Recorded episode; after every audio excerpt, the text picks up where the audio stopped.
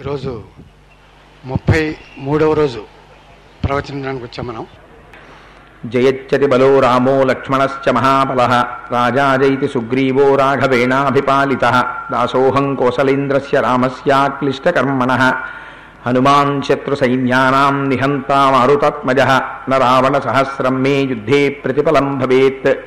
శిలాభిస్తు ప్రహరత పాదపైశ్చ సహస్రశ అర్దయిత్వా పురీం లంకాం అభిభజ్య చ మైథిలీం సమృద్ధార్థో గమిష్యామి మిషతాం సర్వరక్షసాం ధర్మాత్మా సత్యసంధశ్చ రామో దాశరథిర్యది పౌరుషేచా చ ప్రతిద్వంద్వశరైనం జహిరావిణిం తపస్సాధ్యాయ నిరతం తపస్వీ వాగ్విదాం వరం నారదం పరిపప్రచ్చర్మాల్మీకిర్ముని పుంగవం అపదామపహర్తారం దాతారం సర్వసంపదాం లోకాభిరామం శ్రీరామం భూయో భూయో నమామ్యహం శ్రీరామచంద్రం శ్రుతపారిజాతం సీతాముఖాంబోరుహచించరీక సమస్తకల్యాణగుణాభిరామ నిరంతరం మంగళమాతనోతు హరి ఓం పరమేశ్వర స్వరూపమైన సభకి నమస్కారం ఎత్ర ఎత్ర రఘునాథ కీర్తనం తత్ర తత్ర కృతమస్తకాంజలిం భాష్పవారి పరిపూర్ణలోచనం మారుతిం నమత రాక్షసాంతకం అని కదా. ఎక్కడెక్కడ రామాయణం చెప్పబడుతుందో ఎక్కడెక్కడ రామచంద్రమూర్తి యొక్క స్తోత్రం జరపబడుతుందో అక్కడక్కడ ఆ రామనామం వింటూ కన్నుల వెంట ఆనంద భాష్పములను కారుస్తూ స్వామి హనుమ కూర్చుని ఉంటారు. ఎక్కడ రామాయణం చెప్పితే అక్కడ ఆయన ఏదో ఒక రూపంలో అదృశ్య రూపంలో వచ్చి రామాయణం వింటూ ఉంటారు అని కదా మనం నిన్నటి వరకు అనుకున్నాం. స్వామి నిన్నటి సిద్ధిసర్గకి బహుశా మీ అందరి అభిమానానికి మీకున్న భక్తికి నిన్న జరిగిన అభిషేకానికి ప్రీతి చెంది ఉంటారు. నేను ఒక్కసారి సభలో ప్రకటంగా అందరికీ కనపడాలనుకుని ఉంటారు. అందుకే ఇవాళ వేదమూర్తులు బ్రహ్మశ్రీ కృష్ణావధానులు గారే హనుమ రూపంలో హనుమయే కృష్ణావధానులు గారి రూపంలో ఇవాళ సభకి ఇచ్చేశారు. వేదము తనంత తానుగా ఒక శరీరమును పొంది నడిచి వస్తే అదే బ్రహ్మశ్రీ కృష్ణావధానులు గారు. ఏ మహానుభావుడి పేరు చెప్పినంత మాత్రం చేత నేను శిరస్సు ఉంచి నమస్కారం చేస్తానో అటువంటి వ్యక్తి మీకు అస్తమానం ప్రసంగంలో నేను ఒక మాట చెప్తూ ఉంటాను. చంద్రశేఖర పరమాచార్య స్వామి వారు ఒక మాట చెప్తూ ఉంటారు. వేదం చదువుకున్న వారు కనపడితే వెంటనే శిరస్సు ఉంచి వారి పాదములు పట్టి నమస్కారం చెయ్యండి అని. అని ఇవాళ ఆంధ్రదేశంలో ఎక్కడ ఎటువంటి క్రతువులు జరిగినా దేని గురించైనా సాధికారికంగా చెప్పాలి అంటే ఆ మాట చెప్పగలిగినటువంటి స్థితి కలిగినటువంటి మహాపురుషుడు. నిగర్వి నిరాడంబరమైనటువంటి జీవితం. బ్రాహ్మణుడు అంటే ఎలా ఉండాలో అటువంటి జీవితాన్ని ఉపాసన చేసినటువంటి మహాపురుషుడు. కలిగిన దానితో తృప్తి. అటువంటి వారు ఇవాళ సభకి రావడం నేను లోపల నమ్మినదైతే ఇవాళ హనుమయే వచ్చారు. నేను రోజు ప్రచ్ఛన్నంగా కూర్చుంటున్నాను. ఒక్కసారి అందరికీ నేను దర్శనం ఇవ్వాలి అనుకున్నారు. అందుకని ఇవాళ స్వామి హనుమయే వారి రూపంలో వచ్చి ఇక్కడ కూర్చున్నారు. హనుమ కూర్చుంటే రామాయణం చెప్పాలంటే ఎవరికైనా ఎంత అగ్ని పరీక్ష? అయితే నేను తెంపరితనం ఉన్నవాణ్ణి కాబట్టి వాచాలత్వం ఉన్నవాణ్ణి కాబట్టి భయం లేదు. తాతగారి దగ్గర భయం ఎవరికి ఉంటుంది? ఆయన దగ్గర వేదం నేర్చుకున్నవాడికి భయం ఉండాలి. శిష్యుడైతే భయం ఉండాలమ్మో మా గురువుగారు నేను ఏమైనా చెప్పడంలో స్వరం తప్పితే దెబ్బలాడతారేమోనని లేకపోతే ప్రయోజకుడైన కొడుకైతే భయపడతాడు. కానీ ఏమీ తెలియనటువంటి అమాయకుడైన మనవడి వరసవాడు ఎంత పెద్దవాడైతే మాత్రం తాతగారు ఎంత గొప్పవాడైతే లెక్కేమిటి? పంచె బతుకుని తాత తాత అని కాళ్ళ దగ్గర కూర్చుని ఆడుకున్నట్టు స్వామి హనుమే వచ్చి అక్కడ కూర్చుంటే నాకు బెంగేమిటి? ఆయన్ని నమ్ముకుని నేను చెప్తున్నాను. అందుకని సంతోషంగా చెప్పేస్తాను. నిన్నటి రోజున మనం కార్యక్రమాన్ని పూర్తి చేసేసరికి ఒక మాట అనుకున్నాం. ఆ తల్లి సీతమ్మ తల్లి యొక్క దర్శనాన్ని ఆ శిశుపావృక్షం మీద కూర్చుని చేసినటువంటి వారై స్వామి హనుమ అంటారు కాలోహి దొరతిక్రమ. కాలమనేటటువంటి దాన్ని ఎవ్వరూ అధిగమించలేరు. మాన్యా గురు వినీతస్య లక్ష్మణస్య గురుప్రియ.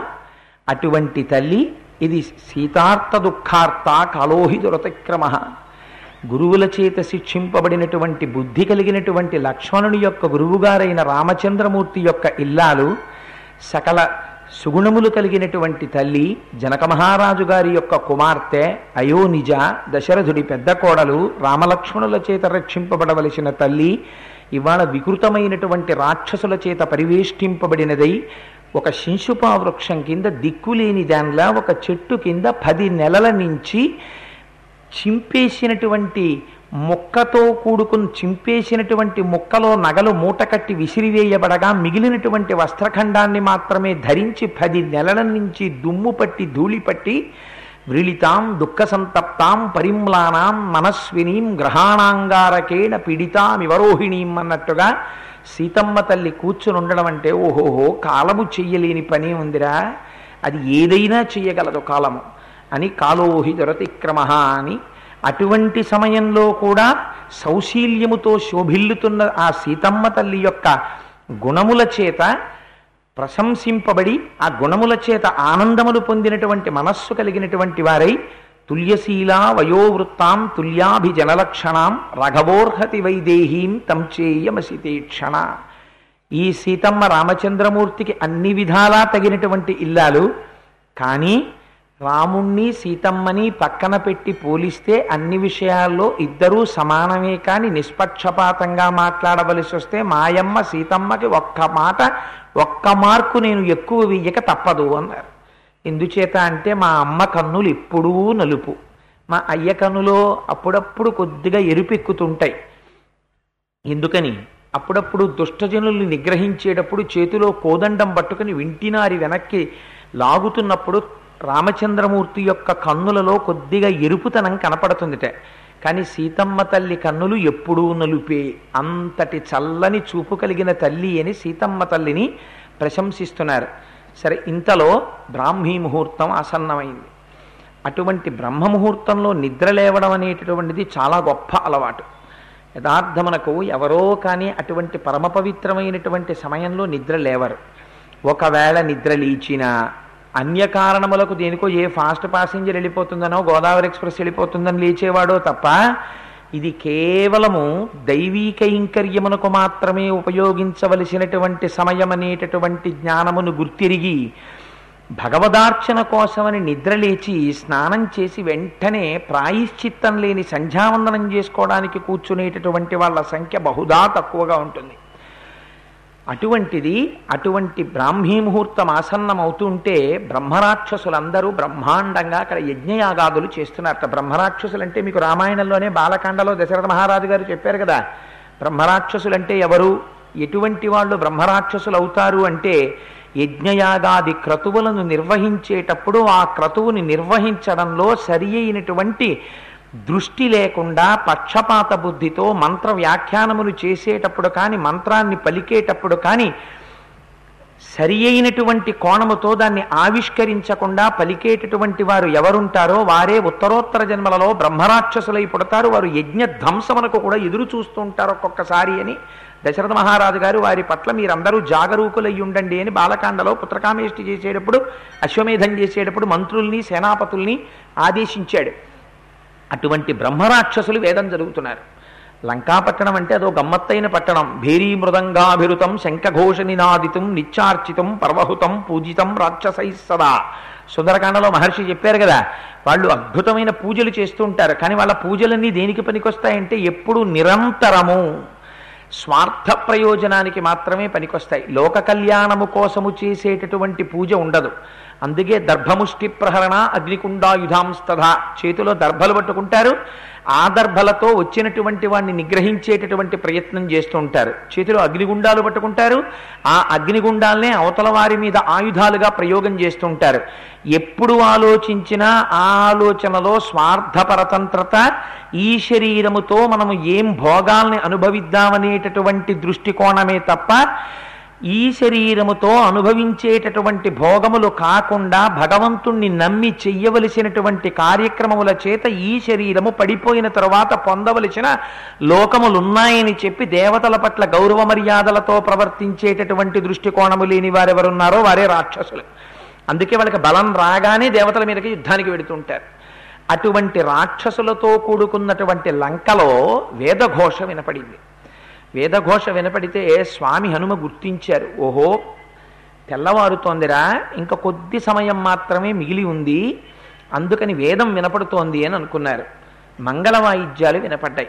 రావణాసురుడు నిద్రలేచాడు నిద్ర లేస్తుంటే మహర్షి ఎంత అందంగా మాట్లాడతారంటే ఏ ఒక్క చిన్న విషయాన్ని కూడా విడిచిపెట్టరు.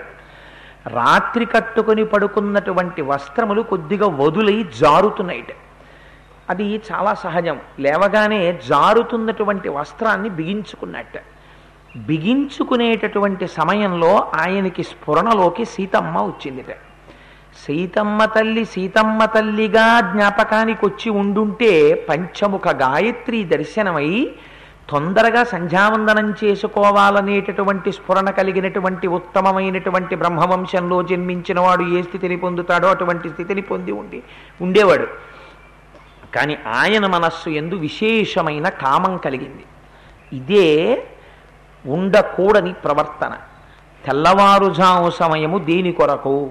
అది కేవలము దైవారాధన కొరకు. ఇక ఏ అన్య ప్రయోజనమునకు ఆ సమయాన్ని వెచ్చించకూడదు. సుందరకాండ ఉపాసనకాండ మనకి నేర్పుతుంది.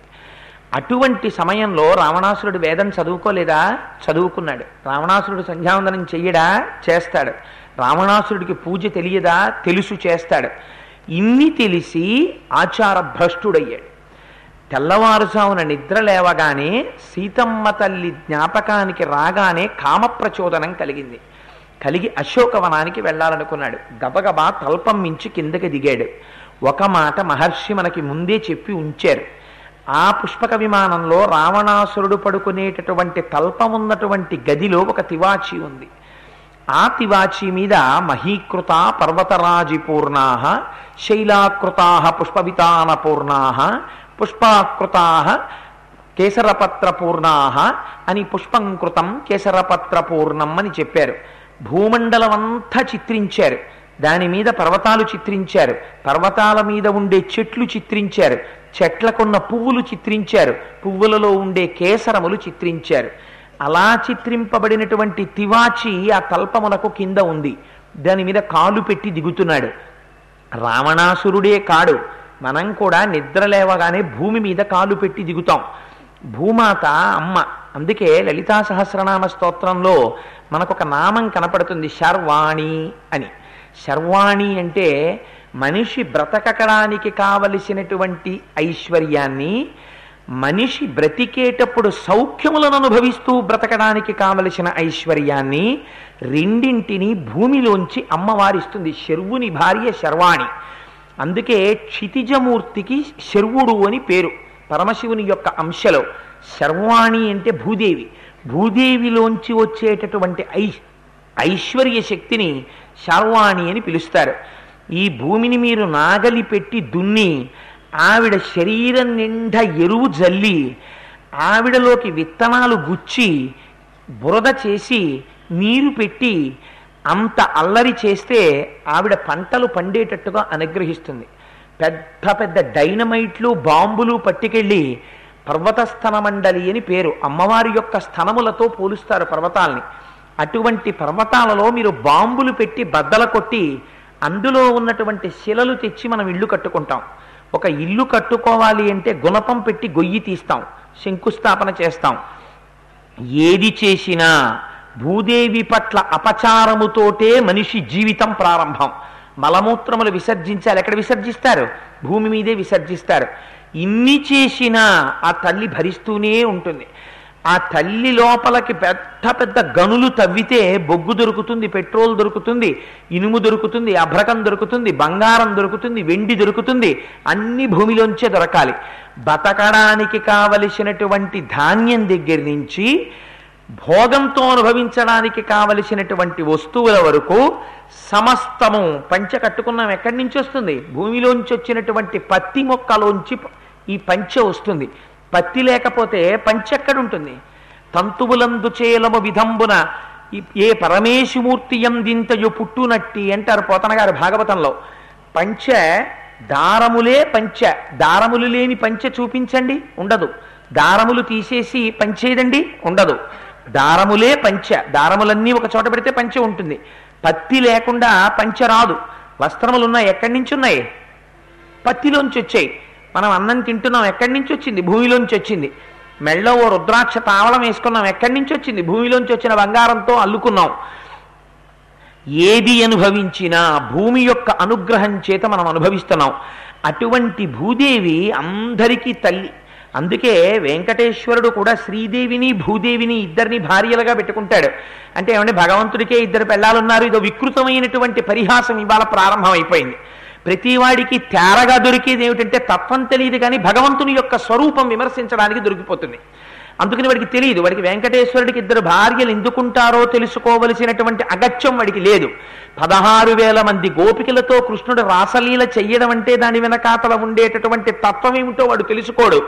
రామచంద్రమూర్తి చెట్టుచాటు నుంచి బాణం వేసి కొట్టాడు అధర్మం వీడి తీర్పు చెప్పేస్తాడు. కిష్కింధకాండ యొక్క శ్లోకాల తాత్పర్యం వీడి చదవడం. ఇవాళ ప్రపంచం అలా అయిపోయింది. వెంకటేశ్వరుడికి శ్రీ మహావిష్ణువుకి శ్రీదేవి భూదేవి ఉభయమాంచారులంటే ఈ కంటికి కనపడేటటువంటి భూమి అయ్యవారి సొత్తు. ఈ భూమిలోంచి వచ్చేటటువంటి సమస్తమైన ఐశ్వర్యము ఆ భూమిలోనే. అక్కడ మీరు ఒక విత్తనం పెడితే అక్కడి నుంచే ఒక చేదైనటువంటి పండునివ్వగలిగినటువంటి చెట్టు అక్కడే పుడుతుందో కుక్కుడు చెట్టు. ఆ పక్కనే విత్తనం పెడితే మామిడి చెట్టు అక్కడే పెడుతుంది. మామిడి చెట్టుకి తీయటి మామిడి పండు పండుతుంది. అక్కడే ఉన్న కుంకుడు చెట్టుకి చేదైనటువంటి కుంకుడుకాయ కాస్తుంది.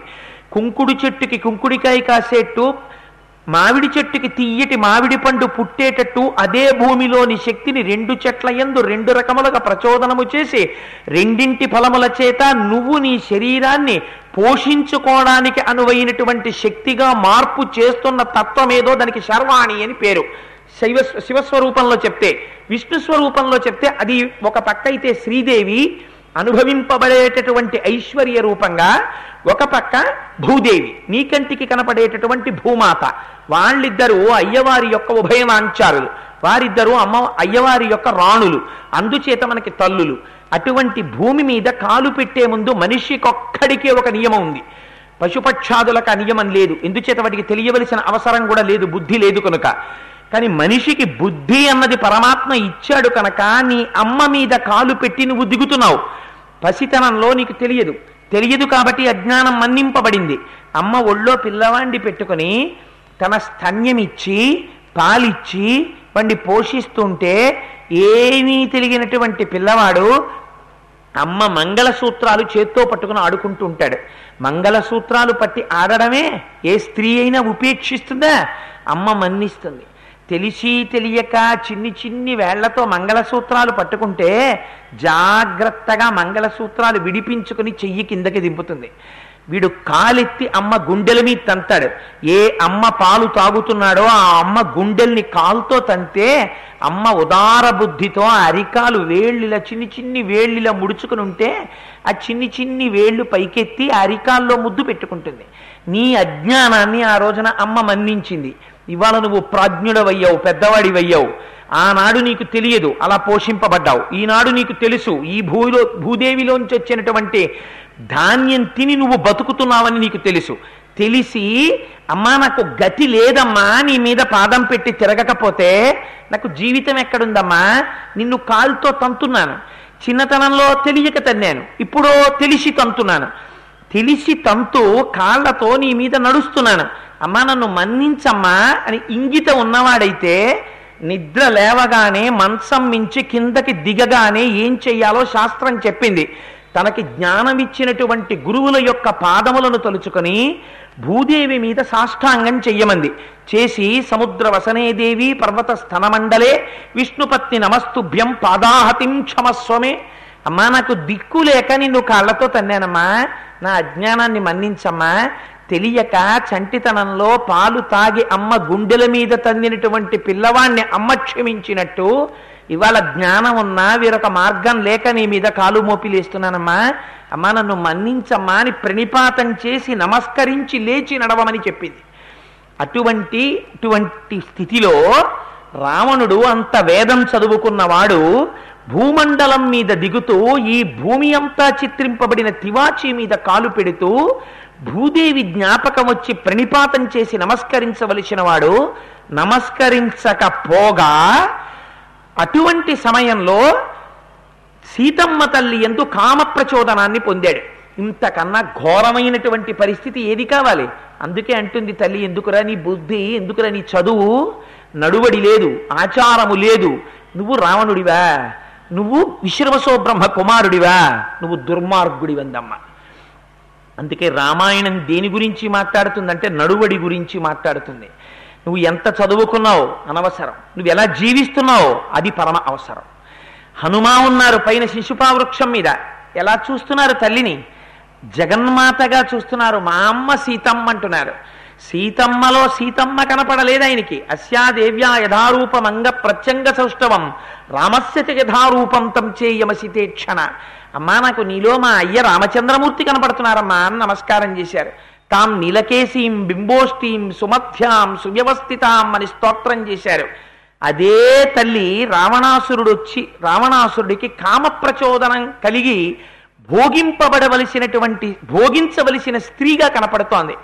అలా కనపడిందేమో అలా చూస్తున్నాడేమో పది తలకాయలున్నా తెగిపోతున్నాయి. పైన కూర్చున్నవాడు వానరుడే కావచ్చు కానీ తను చదువుకున్న దానికి సార్థకత తెచ్చుకున్నాడు. రామచంద్రమూర్తి ఇల్లాల్ని ఎలా చూడాలో అలా చూస్తున్నాడు ఆ చూపు చేత చిరంజీవి అయిపోతున్నాడు భవిష్యత్ బ్రహ్మ అయిపోతున్నాడు ఆయన. అందుకని చదవడం కాదు చదువుకున్న దాన్ని అనుష్ఠానంలో పెట్టడంలో గొప్పతనం ఉంది. అంత వేదం చదువుకున్నటువంటి కృష్ణావధానులు గారు ఇవాళ ఎక్కడో ఓ పల్లెటూరులో ఓ చిన్న పర్ణశాలలో అంత తృప్తిగా జీవితం గడిపేస్తున్నారంటే ఆ జీవితంలో ఉంది బ్రాహ్మణ్యం. అందుకని ఆ స్థితిని చూసి ఆ రావణాసురుడు లేచేట సీతమ్మ జ్ఞాపకానికి వచ్చింది. వస్త్రములు జారిపోతున్నాయి బిగించుకున్నాడు. ఆ మెడలో వేసుకున్నటువంటి పుష్పహారములు నలిగిపోయాయి. ఉత్తమమైనటువంటి ఆభరణములను ధరించాడు. స్నానం కూడా చెయ్యలేదు బయలుదేరిపోతున్నాడు.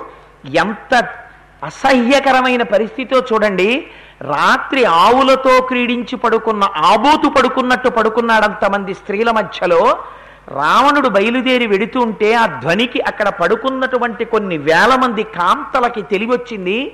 వాళ్ళు లేచారు. రాత్రి తాగినటువంటి మద్యము చేత కనుగుడ్లు తిరుగుడు పడుతున్నాయి.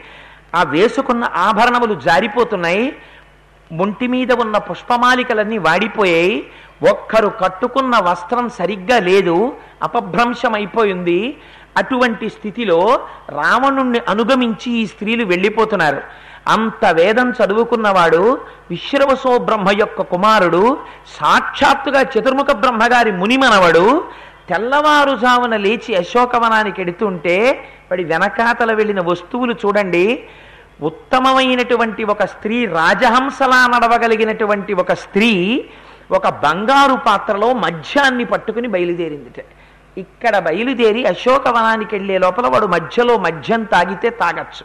అందుకని వాడికి బంగారు పాత్రలో మద్యం పట్టుకెళ్ళింది.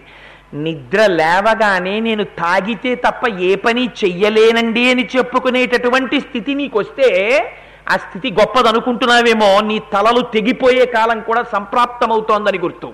రావణుడంతటి వాడు మనలేదు నువ్వెంత? అందుకని వ్యసనమునకు వశుడవ కాకు. ఎంత ప్రమాదమో చూపిస్తుంది రామాయణం. పక్కన పట్టుకుని మధ్యపాత్ర తీసుకెడుతున్నారట. మధ్యలో ఒకవేళ ఆయన ఉమ్మి వేస్తాడేమోనని పాత్ర పట్టుకెడుతున్నారట. ఇక్కడ నుంచి అక్కడికి వెళ్ళే లోపల వింజామరలు పెట్టి వీస్తున్నారట. తెల్లని చంద్ర సన్నిభ మండలమైనటువంటి సన్నిభమైనటువంటి గొడుగు పట్టారట. ఇన్ని వేల మంది కాంతలు అనుగమించి వస్తున్నారట. వెనక మంగళవాయిద్యాలు వస్తున్నాయి. ప్రభువు అలా వెడుతుంటే ఆయనకి ఏమైనా ఉపద్రవం వస్తుందేమోనని చెప్పి విచ్చుకత్తులు పట్టుకుని రాక్షసులు వెడుతున్నారట. ఇంతమంది పరివారంతో కలిసి దీనురాలైనటువంటి ఒక స్త్రీ పట్ల తన కామాన్ని అభివ్యక్తం చేయడం కోసం తెల్లవారుజామున బయలుదేరిన రావణాసురుడు దురాత్ముడనడానికి ఇంకా ఇంతకన్నా సాక్ష్యం ఏం కావాలి? ఎంత అందంగా మాట్లాడతారో చూడండి మహర్షి ఎక్కడా రావణుడు దురాత్ముడని అనరు. ఆ ప్రవర్తన చాలదా దుర్మార్గుడని చెప్పడానికి? బయలుదేరి అశోకవనం దగ్గరికి వెళ్ళారు. బయలుదేరి వెడితే తల్లి సీతమ్మ తల్లి మహర్షి అన్నారు అప్పటి వరకు నేల మీద కూర్చుని అశోకవనంలో శోకమూర్తిలా కనపడుతున్న అమ్మ ఉపవాస కృషాం దీనాం విశ్వసంతీం పునః పునః అటువంటి తల్లి మనస్సు రామచంద్రమూర్తికి దగ్గరగా పెట్టి ఉండడం చేత కేవలం రాముణ్ణి మాత్రమే ఆంతరమునందు దర్శనము చేస్తూ బాహ్యమునందు ఉన్నటువంటి ప్రదేశములను చూస్తున్నట్టుగా కనపడుతూ రామసామీప్యమునందు మానసికముగా పొందినటువంటి తల్లి ఈ రావణాసురుడు వస్తుంటే గబ్బగబ్బా లేచి కూర్చుని ఇటువంటి దుర్మార్గుడికి శరీరంలో ఏ అవయవాలు కనపడితే ఏ ప్రమాదమోనని స్త్రీ అవయవములు ఏవి కనపడితే పురుషుడు ఉద్రేకం చెందుతాడో అటువంటి అవయవములు కనపడకుండా జాగ్రత్త పడి గొంతుక కూర్చుని తన తొడలతో చేతులతో తన శరీరమును ఆచ్ఛాదించి కూర్చుందిట. కొడుకు నిద్ర లేచి బయటికి వస్తుంటే అమ్మ చీర సర్దుకు కూర్చుంటే ఆ కొడుకుని ఉరి తీసేసినా ఇంకా అంతకన్నా తక్కువే వాడి బతుక్కిహ కొడుకు లేచి తెల్లవారుజామున వెళ్ళిపోతుంటే అమ్మ ఎలా పడుకున్నా ఇలా కళ్ళు విప్పి చూసి మా అబ్బాయిరా వెళుతున్నవాడని పడుకోగలగాలమ్మ ఒక స్త్రీ ఒక పురుషుడు అలా వెళ్ళిపోతుంటే ఆయన ధర్మాత్ముడు అని సంతోషించగలగాలి. ఒక ప్రభు ఒక రాజు పది మందికి నీతి నేర్పవలసిన వాడు వేదం చదువుకున్నవాడు అటువంటి వాడు వస్తుంటే ఒక స్త్రీ సద్దుకు కూర్చుందంటే అది చాలు రావణాసురుడి బతుక్కి. అలా కూర్చుంటే దగ్గరికి ఎడితే మహర్షి అంటారు అపు అభూతేనాపవాదేన కీర్తిం ని నిపతితామివ ఆమ్నాయ నామయోగేన విద్యాం ప్రసిధిలామివ అన్నారు. సీతమ్మ తల్లి ఎలా ఉందో తెలుసా? అభూతేనాపవాదేన ఏదో ఇంతకుముందు విశేషమైనటువంటి కీర్తి గణించినటువంటి వాడి మీద ఒక అపవాదు పడింది అనుకోండి ఆ అపవాదు తొలగిపోయే వరకు అది అపవాదు అది యథార్థం కాదు.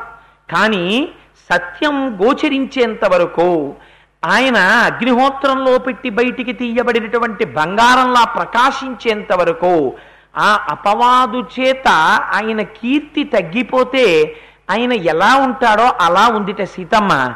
అభూతేనాపవాదేన కీర్తిం నిపతితామివ.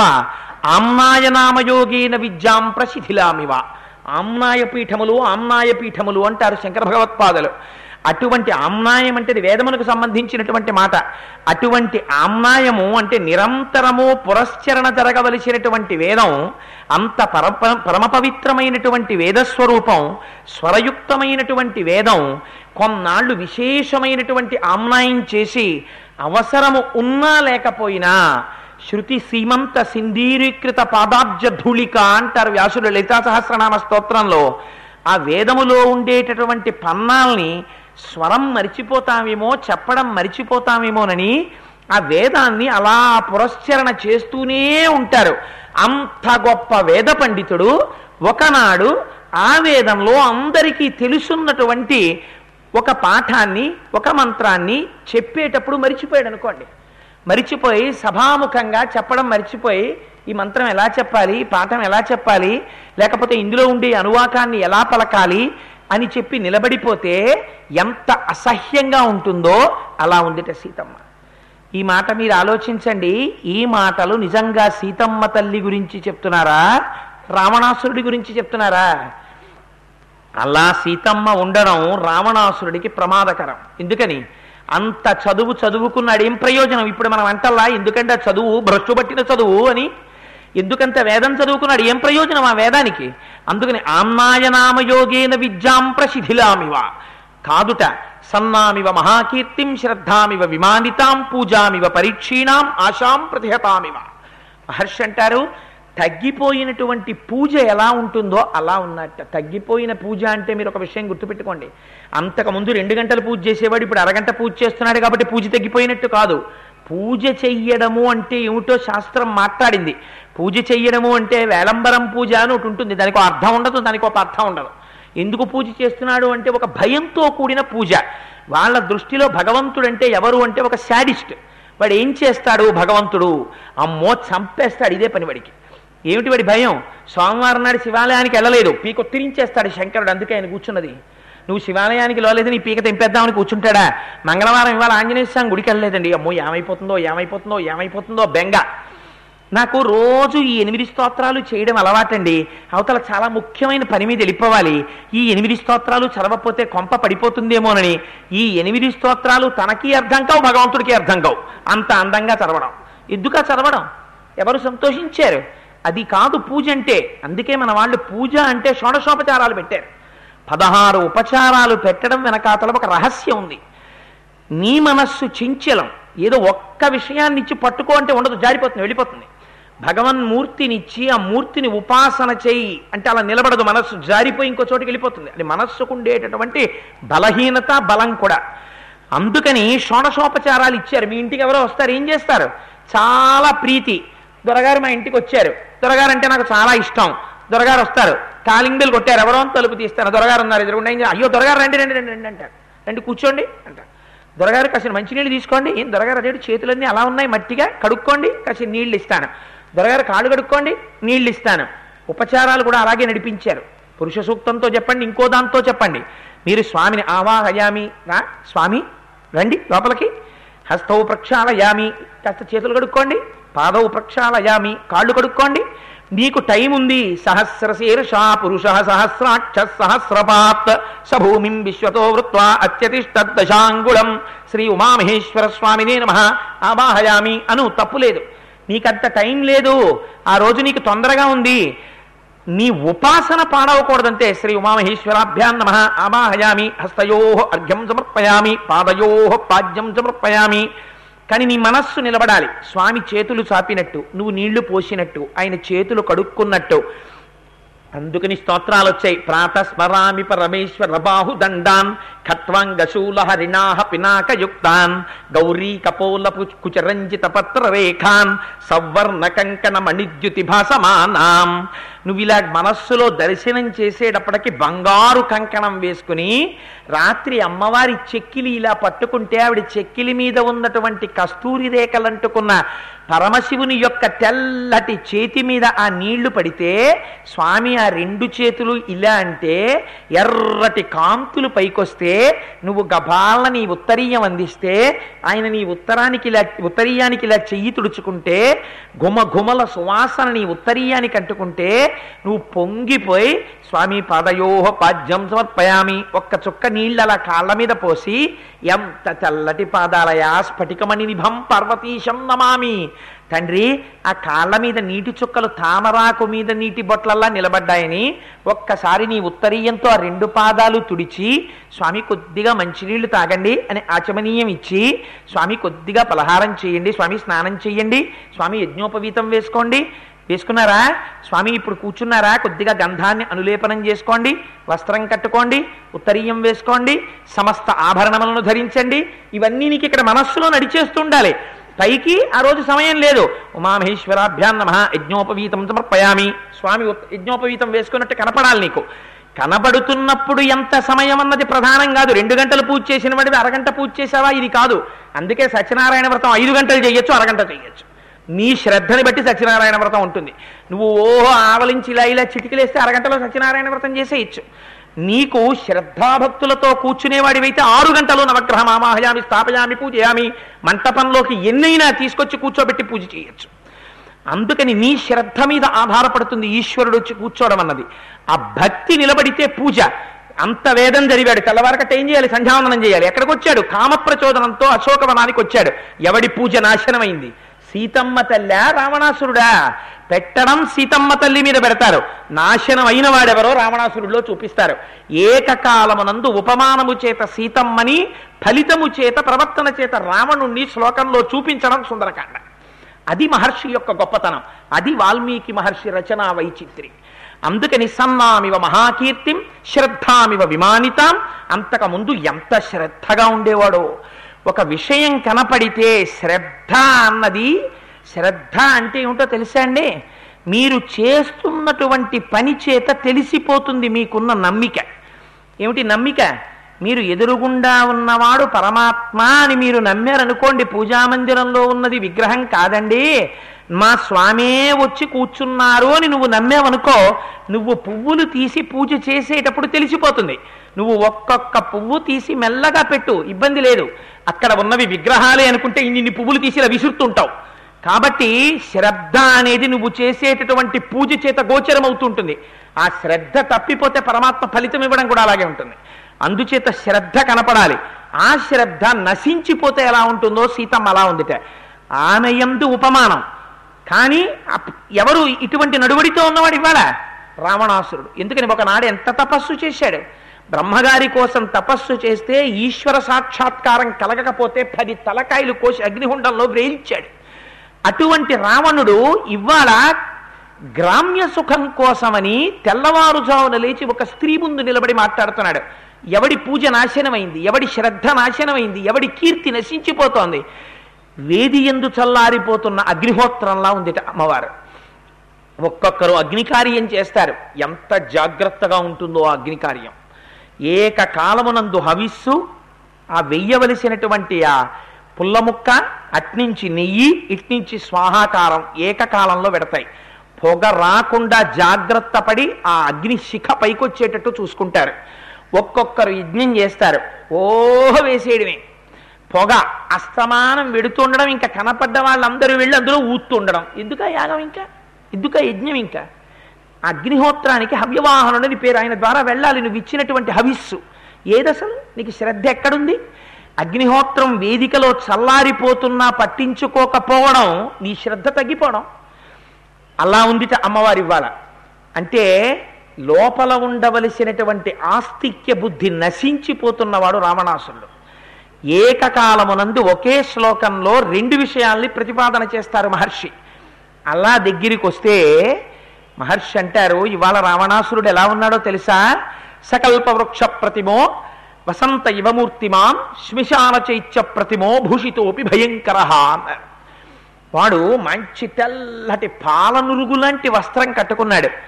మహర్షి అన్నారు దానికి ఎక్కడ చిన్న మట్టి పట్టిన మరక కూడా లేదుట. అటువంటి మరక లేని వస్త్రాన్ని కట్టుకున్నాడు. అంత పరివారంతో వచ్చాడు. మంగళవాయిద్యాలతో వచ్చాడు. గమ్మత్తేమిటో తెలుసా అండి? వాల్మీకి మహర్షికేం రాగద్వేషాలు ఉండవు హనుమ కదా కౌగిలించుకుందాం రావణాసురుడి కదా ద్వేషిద్దాం ఇలా ఆయనేం మాట్లాడరు. వాడి యొక్క రోమకూపాల్లోంచి బయటికి వస్తున్నటువంటి బ్రహ్మతేజస్సుని చూసి హనుమ అంతటి వారు పైకొమ్మలలో ఉన్నవారు వీడు రాత్రి నిద్రపోతున్నప్పుడు చూశాను. ఏమి కాంతి రావిడి కాంతి? నిద్రపోయి స్నానం చెయ్యకుండా సంధ్యావందనం చెయ్యకుండా వీడు వస్తుంటే వీడి తపశ్శక్తి వీడి రోమకూపాల్లోంచి కొడుతోంది పైకి. వీణ్ణి ఇంకొక్కసారి చూద్దామనిపించి కొంచెం కింద కొమ్మలోకి దిగారట. వాడి తేజస్సు ఎలా కొట్టిందంటే ఆ తేజస్సుని చూసి అమ్మో చూడడమే అని ఒక్కసారి కళ్ళు మూసుకుని వెనక్కి తిరిగి కొంచెం ఆకుల మధ్యలోకి వెళ్ళి ఆకులు కళ్ళకు అడ్డు పెట్టుకుని చూశారట హనుమ అంతటి వారు. అంటే వెల్డింగ్ చేసేవాడు ఎంత ఎక్స్పర్ట్ అయినా కళ్ళకు అడ్డంగా సేఫ్టీ గ్లాసెస్ లేకపోతే ఎలా చేయలేడో నిద్ర లేవగానే కామ ప్రచోదనంతో వస్తున్న వాడి శరీరంలోంచి బ్రహ్మతేజస్సు అలా కొడుతోంది. అంత తపశ్శక్తి రావణాసురుడు. వాణ్ణి చంపడానికి నరుడిగా రాముడంత కష్టపడవలసి వచ్చింది నరక అంతగా సీతమ్మ అంత కష్టపడవలసి వచ్చింది.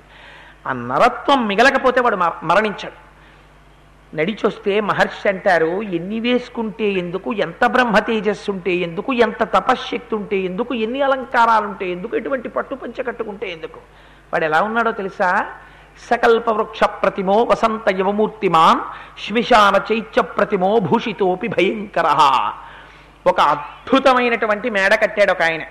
ఏమంటే మీరు చాలా మంచి మేడ కట్టారట పాలరాతితో కట్టారట గదులన్నీ ఎయిర్ కండిషన్ట లోపల ఉండేటటువంటి ఫర్నిచర్ ఇంకా సామాన్యమైన ఫర్నిచర్ కాదుట చాలా అద్భుతంగా ఉంటుంది కదా. విన్నానండి? అంటే గబగబా జేబులోంచి తాళం చెవులు తీసిచ్చి ఇవాళ రాత్రి సరదాగా మీరు మా ఇంట్లో పడుకోండి ఖాళీగానే ఉంది అన్నాడు అనుకోండి. పొంగిపోయి ఎక్కడుందండి ఆ ఇల్లు? అన్నాడు అనుకోండి. వాడు కారులో తీసుకెళ్ళి శ్మశానం గేటు ముందు ఆపి అదిగో ఆ మధ్యలో కనపడుతున్న బిల్డింగే నేను కట్టిన గెస్ట్ హౌస్ అన్నాడు అనుకోండి. ఎవడు పడుకుంటాడు అందులో? ఎంత అందంగా గడితే ఎవడికి కావాలి? శ్మశాన చైత్య ప్రతిమో భూషితోపి భయంకర. శ్మశానమునందు కట్టబడిన చైత్యం ఎలా ఉంటుంది చైత్యము అంటే సంస్కృతంలో అనేకమైనటువంటి అర్థాలున్నాయి. చైత్యము అంటే విశ్రాంతి తీసుకోవడానికి కట్టేటటువంటి గుడార సదృశమైనటువంటి ప్రదేశం స్తంభముల మీద కట్టబడిన చైత్యమని అంటారు. అది చాలా అందంగా ఉందనుకోండి శ్మశానంలో. ఏకకాలమనంద ఆ కాటికాపరి బోల్డ్ అని శవాలు కాల్చడానికి కట్టెలు తెచ్చి ఆ కాల్చడానికి వచ్చిన వాళ్ళు శవం వెనకాల వచ్చిన బంధువులు విశ్రాంతి తీసుకోవడానికి కడుతూ ఉంటారు. కడితే మాత్రం ఎప్పుడైనా అది చాలా బాగుంటుందండి నేను తోచట్లేదు ఎండగా ఉంది రండి అక్కడ పోయి కూర్చుందో అని ఎవడని అంటాడా? ఎండగా ఉంటే ఊళ్ళో కూర్చుంటాడు కానీ అక్కడికే పెడతాడు అందుకని శ్మశాన చైత్య ప్రతిమో భూషితోపి భయంకర. అన్ని భూషణములు వేసుకున్నవాడంత భయంకరంగా ఉన్నట్ట. అంటే ఏమిటి? సంకల్పము చేత కూడా ఎవ్వడూ అక్కడికి వెడదామని అనుకోడు. అలా ఒక్కసారి రావణాసురుణ్ణి చూద్దామని ఎవడు అనుకోడు. అంటే వాడి బుద్ధి ఎంత గొప్పదో చూడండి వాడి మనస్సు. ఎంత తపస్సు ఉంటే ఎందుకు ఏదుంటే ఎందుకు? మరొకరు రామార్థం వనరార్థం చ చికీర్షం కర్మ దుష్కరం. వేరొకరు నూరు యోజనముల సముద్రాన్ని గడచి వచ్చాడు ఆయన. ఎవరి కోసం? రాముడి కోసం వానరుల కోసం. పరమ త్యాగమూర్తి హనుమ పరమ స్వార్థపరుడు రావణాసురుడు. అంతే తేడా. ఇద్దరిని అలా చూపిస్తారు మహర్షి. దగ్గరకు వచ్చాడు వచ్చి సీతమ్మ తల్లి వంక చూసి అంటాడు నగనాసోరు అన్నాడు. నాకు ఆ శ్లోకం పలకడం కూడా అసహ్యం. ఆవిడ్ని చూసి అన్నాడు సీతమ్మ అది మొదటి శ్లోకం కాబట్టి చెప్పకుండా ఉండలేక తాత్పర్యం ఒక్కటే మనవి చేస్తాను. అందులో అంటాడు సీత ఇంత అందమైన స్థనాలున్నాయి ఏనుగు తొడల్ ఏనుగు యొక్క తొండాల్లాంటి తొడలున్నాయి ఇది వాడి బుద్ధి. ఒక్కొక్క మాట నోటి వెంట అన్న మాట కట్టి కుడిపేస్తుంది. మనిషికి ఒక్కడికే మాట ఉంది. మిగిలినటువంటి వాటికి మాట లేదు. నాలుక ఉంది కదా మాట ఉంది కదా అని ఎక్కడ పడితే అక్కడ మోటార్ సైకిల్ వేసుకు నిలబడి తేరగా దొరికారు కదా అని రైళ్ళు ఎక్కినప్పుడు బస్సులు ఎక్కినప్పుడు మొన్న చెప్పాను కదా గృహలక్ష్మి గృహే గృహే. ఆడది అంటే గృహిణి అంటే ప్రతి ఇంటిలో ఉన్న లక్ష్మీ స్వరూపం. అలా కాకుండా కళ్ళు ఈశ్వరుడు ఇచ్చాడని నోరు ఇచ్చాడని అదే పనిగా చూడడం రైలు ఆగితే చాలు సింగిల్ సీట్లో ఒక ఆడది కూర్చుంటే ఎదురుకుండా కిటికీల దగ్గరికి వచ్చి విర్రి విర్రి చేష్టితాలు. ఆవిడ ఒక ఆవిడ ఇల్లాలు. ఇన్ని చెప్పిన దౌర్భాగ్యుడు ఆవిడ అవతల రైల్వే స్టేషన్లో దిగేటప్పటికీ ఆవిడ భర్త డెప్యూటీ సూపరింటెండెంట్ ఆఫ్ పోలీసు జీపేసుకొచ్చి యూనిఫారంలో భార్యని బిడ్డని దింపుకుంటున్నాడు అనుకోండి వీడు మళ్ళీ కనపడ్డా రైల్లో. ఎటు పోతాడో తెలియదు రాముడంటే అటువంటి వాడు. పక్కన లేడు కదా అని ఆడది కనపడితే చాలు విర్రి చూపు చూసేవాడు ఆడది కనబడితే చాలు అబల కదా అని మాట్లాడేవాడు వాడు ప్రతివాడు రావణాసురుడే. మహర్షి తీర్పు. అందుకని స్త్రీ అవయవముల యందు తాదాత్మతని పొందకు. ఇంత తాదాత్మతని పొందివాడు అంటాడు స్వధర్మో రక్షసాంభీరు సర్వధైవన సంశయ గమనం వా పరస్త్రీణాం హరణం సంప్రమధ్యమ. వాడు సీతమ్మ తల్లిని పిలవడం చూడండి ఒకవేళ వాడు అక్కడికి వచ్చి సీత అని అని ఉండుంటే వాడి ఖాతాలో వాచిక పుణ్యం పడిపోయి ఉండేది. ఎందుకని తెలిసో తెలియకో పొద్దున్నే అమ్మవారి నామం వాడు పలికాడు. పలికినటువంటి పుణ్యం వాడి ఖాతాలో పడిపోయి ఉండేది. వాడు అలా అనలేదు. వాడి దురదృష్టం అలా ఉంది. భీరు పిరికిదానా అన్నాడు. ఏమిటి వాడి పిరికితనం? ఎందుకు నీకు భయం? ఇక్కడ ఎవరున్నారు? అంటే వాడి దృష్టికోణం ఎంతసేపు ఏమిటంటే సీతమ్మ తల్లి తన పాంపు చేరితే ఈ మాట రాముడికి తెలిసిపోతుందని మెంగబెట్టుకుంటోందని వాడి బాధ. అందుకని వాడు అంటాడు పిరికిదానా ఇక్కడ ఎవరున్నారు అందరూ రాక్షసులే. నేను రాక్షసుని చూసావా నూరు యోజనముల సముద్రం. ఎవ్వరూ దాటి రాలేరు. నేను లోకాలన్నింటినీ ఓడించాను. నా దగ్గరికి వచ్చిన ప్రతివాడి పక్కటెముకలు విరిగిపోయాయి. ఎవ్వడూ నా వైపు కన్నెత్తి చూసేవాడు లేడు. ఇక్కడ తప్పు చెయ్యడానికి భయపడతావు ఎందుకు? అంటాడు. ఇది రాక్షస ప్రలాపం అంటే అలా ఉంటుంది. స్వధర్మో రక్షసాంభీరు అయినా నా వంక చూసి ఏమిటో చూడకూడని వాడిని చూసినట్టు ఏదో తప్పు చేసేసిన వాడిని చూసినట్టు అలా చూస్తావేమిటి? పిరికిదానా నేను స్వధర్మం ఆచరించిన వాడిని నేను ఎంత ధర్మాత్ముండో తెలుసా? స్వధర్మో రక్షసాంభీరు సర్వధైవన సంశయ గమనం వా పరస్త్రీణాం హరణం సంప్రమధ్యమా. అలా వెళ్ళడం ఎవరైనా ఉత్తమమైనటువంటి స్త్రీ కనపడితే ఎత్తుకు రావడం మాదిగా అనుభవించడం రాక్షసుల యొక్క ధర్మం. నేను రాక్షసుణ్ణి అలా నా ధర్మం నేను నెరవేర్చాను నెరవేర్చాను. నువ్వు కనపడ్డావు బాగున్నావు పట్టుకొచ్చాను. ఏదో నేను తప్పు చేసినట్టు చూస్తానేటి నేను ఎంత ఎంత ధర్మాత్ముండో చూసావా నా ధర్మం నేను నిలబెట్టుకున్నాను. వాడికి సిగ్గు లేదా ఆ మాట అనడానికి? వాడెవరు? నేనెవరో చెప్పమని వెళ్ళిపోయాడు వాడు రాక్షసకాంతలతో. వాడెవరు?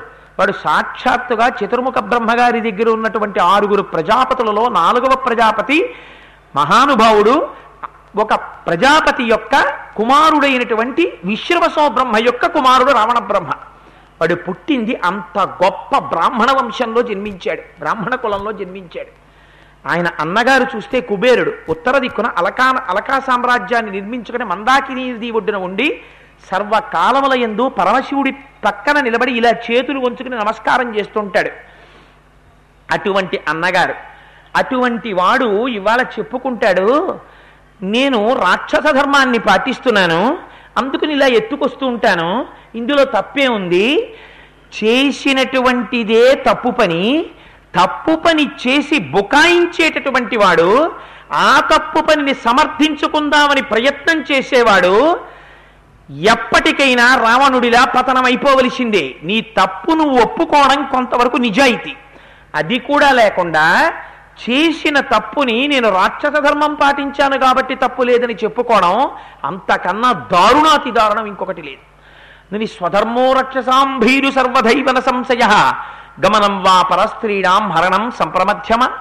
ఇదంతే చారు సంజాతే యవ్వనం వ్యతివర్తతే. యతతీతం పునర్నైతి శ్రోత శ్రీఘ్రమపామివ అంటాడు. వాడు బెంగ పెట్టుకుంటున్నది దేనికోసం? వాడు సీతమ్మ తల్లికి ఉపదేశం చేస్తున్నాడు. ఇవాళ రేపు ప్రపంచంలో ఈ మాట చాలా ఎక్కువగా వినబడుతోంది. అందుకే ఇవాళ రామాయణం మనందరికీ శిరోధార్యం. రామాయణం చాలా అవసరం. ప్రతి పిల్లవాడికి ప్రతి పిల్లకి ఒక వయస్సు వచ్చేటప్పటికి తల్లిదండ్రులు అక్కర్లేదు. నాన్నగారు మీరు ఇది చదవమన్నారు చదివాను. నాన్నగారు మీరు ఈ బట్టలు కుట్టించుకోమన్నారు కుట్టించుకున్నాను. కానీ నాన్నగారు నా మనస్సు నా ఇష్టం. ఎవడో పనికి మాలిన వాడికి నా మనస్సు ఇచ్చేశాను. ఒకరికి ఇస్తే తిరిగి రాదు ఓడిపోతే ఉరుకోదు నేనేం చేయలేను అంటూ ఉండడం. అది గొప్పతనమా? అది ప్రాజ్ఞత? నిన్ను చదివించిన వాడికి నీకు బట్టలు కుట్టించిన వాడికి నీకు ఎటువంటి భర్తని తేవాలో తెలియదా? ఎందుకంత చిన్న చూపు తల్లిదండ్రులు చూడవలసినటువంటి అవసరం? ఒక దిక్కుమాలినటువంటి మాట ప్రేమకి ధైర్యం ఉండాలి. అది ప్రేమ అది పరమ పశుకామం అది. ప్రేమ ఏమిటి ప్రేమ అంటే దశరథ మహారాజు గారు మహానుభావుడు అయోధ్యకాండలో చెప్పాడు ప్రేమ అంటే ఏమిటో. ప్రేమ అంటే తనకి సంబంధించినటువంటి వారు పొందుతున్నటువంటి భోగము తాను పొందకపోయినా వారు అనుభవించిన భోగమును చూసి తాను భోగించినంతగా ఆనందించుట. తనకి షుగరు తినలేడు స్వీటు. తన పిల్లలు తిన్నారు తన భార్య తింది తను సంతోషిస్తాడు. దీనికి ప్రేమ అని పేరు. అంతేకాని శరీర వ్యామోహంతో తిరిగినది కామం ప్రేమ కాదు. కామమునకు ప్రేమ అని పేరు పెట్టడం ఎంత దౌర్భాగ్యమో బ్రాహ్మణుడిగా పుట్టినవాడు నేను రాక్షస ధర్మం చేస్తున్నాను అని చెప్పుకున్నటువంటి రావణాసురుడి అంతే ధర్మం. అందుచేత ఆనాటి నుంచి ఈనాటి వరకు పేరు మార్చి నువ్వు ఎలా ప్రవర్తించినా నువ్వు రాక్షసుడివే నువ్వు రావణుడివే నిర్ద్వందం సుందరకాండ బతికే ఉంది. నీకు తీర్పు చెప్పడానికి నీకు ఫలితం ఇవ్వడానికి. అందుచేత స్వధర్మో రక్షసాంభీరు సర్వధైవన సంశయ గమనం వా పరస్త్రీణాం హరణం సంప్రమధ్యమ ఇదంతే చారు సంజాతే యవ్వనం వ్యతివర్తతే. యదతీతం పునర్నైతి శ్రోత పామివ పైగా అంటాడు ఏదో అమ్మకి తెలియనట్టు వీడికే తెలుసున్నట్టు ఒక పెద్ద ధర్మోపదేశం చేశాడు. సీత ఏమిటో అంత మిడిసి పడిపోతున్నావు మనిషికి శరీరంలో యవ్వనం అనేటటువంటిది కొంతకాలం మాత్రమే ఉంటుంది. ఒక నది ప్రవహించి వెళ్ళిపోయిందనుకో వెళ్ళిపోయిన నదిని మళ్ళీ వెనక్కిరా అంటే తిరిగి వస్తుందా నీ శరీరంలో యవ్వనం ఉంది కాబట్టి నేను నిన్ను కామించాను. నువ్వు ఇలాగే చెట్టు కింద కూర్చుంటే ఇలాగే ఉపవాసాలు చేస్తే ఇలాగే తపస్సు చేస్తే కాలం గడిచిపోతుంది. కాలం గడిచిపోతే నీకున్నటువంటి యవ్వనం కూడా వెళ్ళిపోతుంది. యవ్వనం వెళ్ళిపోతే నేను కన్నెత్తి చూస్తాను అనుకుంటున్నావా యవ్వనంలో ఉన్నప్పుడు భోగం అనుభవించాలి. ఇవాళ మీరు ఎవరిని పలకరించండి ఓ మాట వినపడుతుంటుంది. అప్పుడే ఎందుకండి పురాణాలు? అప్పుడే ఎందుకండి దేవాలయాలు? దానికో వయస్సు ఉంది. రిటైర్ అయిపోయిన తర్వాత వెడతాం గుళ్ళోకి. రిటైర్ అయిపోయిన తర్వాత వెడతాం పురాణానికి. రిటైర్ అయిపోయిన తర్వాత నీ చేతులు ఉనికిపోతుంటాయి. రిటైర్ అయిపోయిన తర్వాత నీ కళ్ళు కనపడవు. ఏది గొయ్యో తెలియదు. ఏది ఎత్తైన ప్రదేశమో తెలియదు. నువ్వు గబగబా వెళ్ళలేవు. గబగబా రాలేవు. ఒంట్లో బీపీ పైన కేటరాక్టు పెద్ద పెద్ద అద్దాలు చేతికో కర్ర. అంటే నేను వృద్ధాప్యాన్ని నిందించానని కాదు నా ఉద్దేశం ఇది నీకు బాల్యం యవ్వనంలో ఉండగా నువ్వు విషయాన్ని తెలుసుకుని ఉండుంటే నువ్వు అనుష్ఠానం చేసి ఉంటే నీకు లోపల గొప్ప దైవీ సంపద ఏర్పడుతుంది అప్పుడు శరీరము జర్జరీభూతమైన అదేం బెంగలేదు. నువ్వు సంతోషంగా వచ్చి భగవత్ కథ వినగలుగుతావు. అప్పుడు నువ్వు వెళ్ళి భగవంతుడి దగ్గర కూర్చుంటే సంధ్యావందనం చేద్దామంటే మంత్రం రాదు. పూజ చేద్దామంటే ఒక్క సహస్రం రాదు. నేను ఒకనాడు ఆశ్చర్యపోయాను. నయనా ఆసుపత్రికి డాక్టర్ గారి దగ్గరికి వెళ్ళా. ఒక ఆయన బొట్టు పెట్టుకుని వచ్చారు. చూస్తేనే తెలిసిపోతోంది జన్మచేత బ్రాహ్మణుడు అని. ఆ డాక్టర్ గారు ఈయనకి ఎంతవరకు ఉందో ఆ చూపు మందగింపు అన్నది చూద్దామని విష్ణు సహస్రనామ స్తోత్రం పు- పుస్తకం ఇచ్చారు. ఇచ్చి చదవండి అన్నారు. ఆయన పుస్తకం వంక అటు చూసి ఇటు చూసి వి- విశ్- విశ్వ విశ్వం విశ్వం అన్నారు. అంటే ఆయన అన్నారు మీకు కనపడక చదవలేకపోతున్నారా?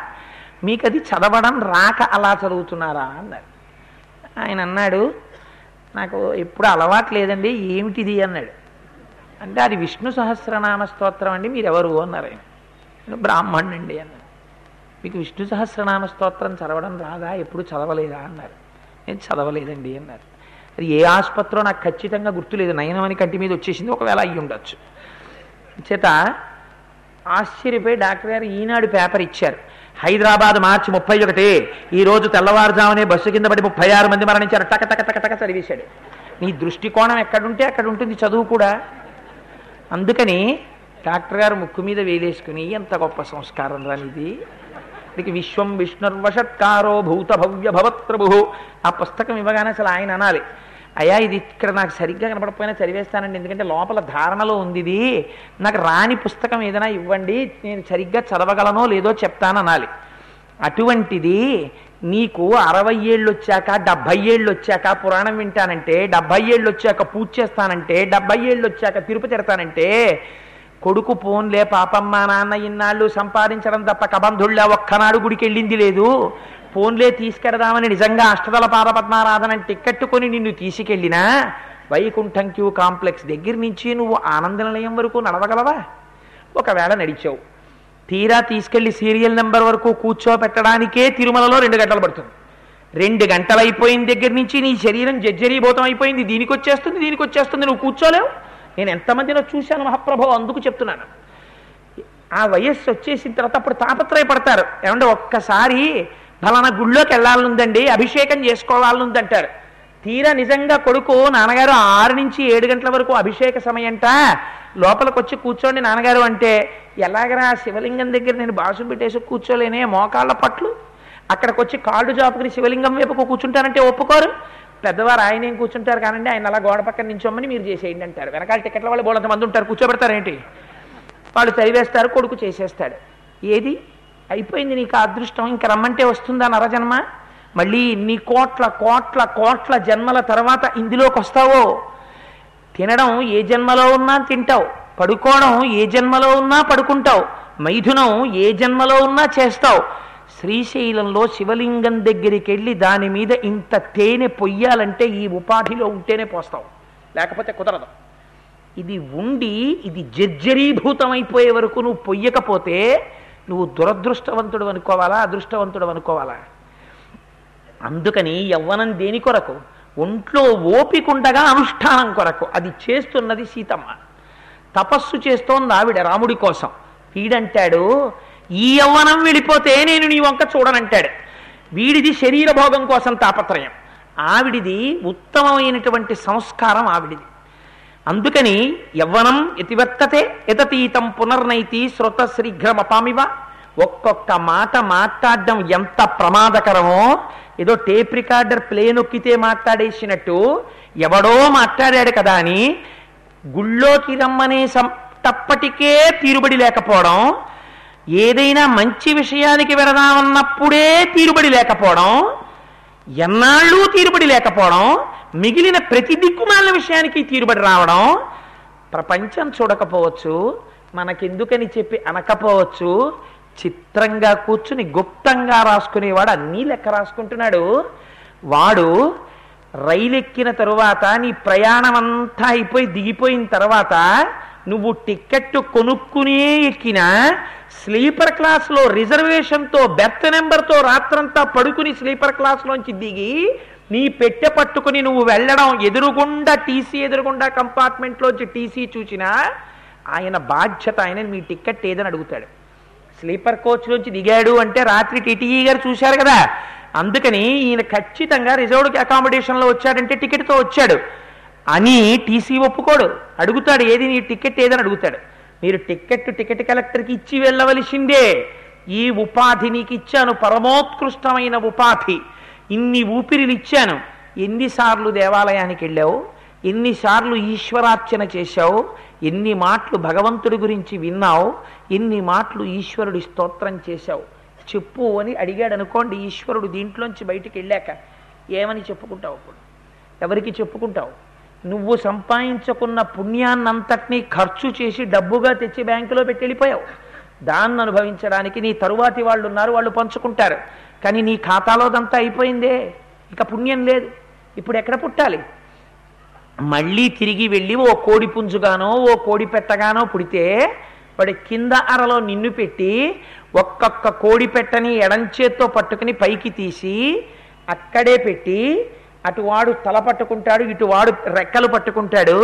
చాకు తీసి కోసేస్తుంటే మెడ నెత్తురు కారిపోతూ కొక్కొక్కొక్కొక్కొక్కొక్కొ అని అరుస్తూ ఏడవలసినటువంటి రోజు వస్తే అటువంటి ఉపాధిలో ప్రవేశించిన నాడు తెలుస్తుంది ఉపాధి గొప్పతనం ఏమిటో.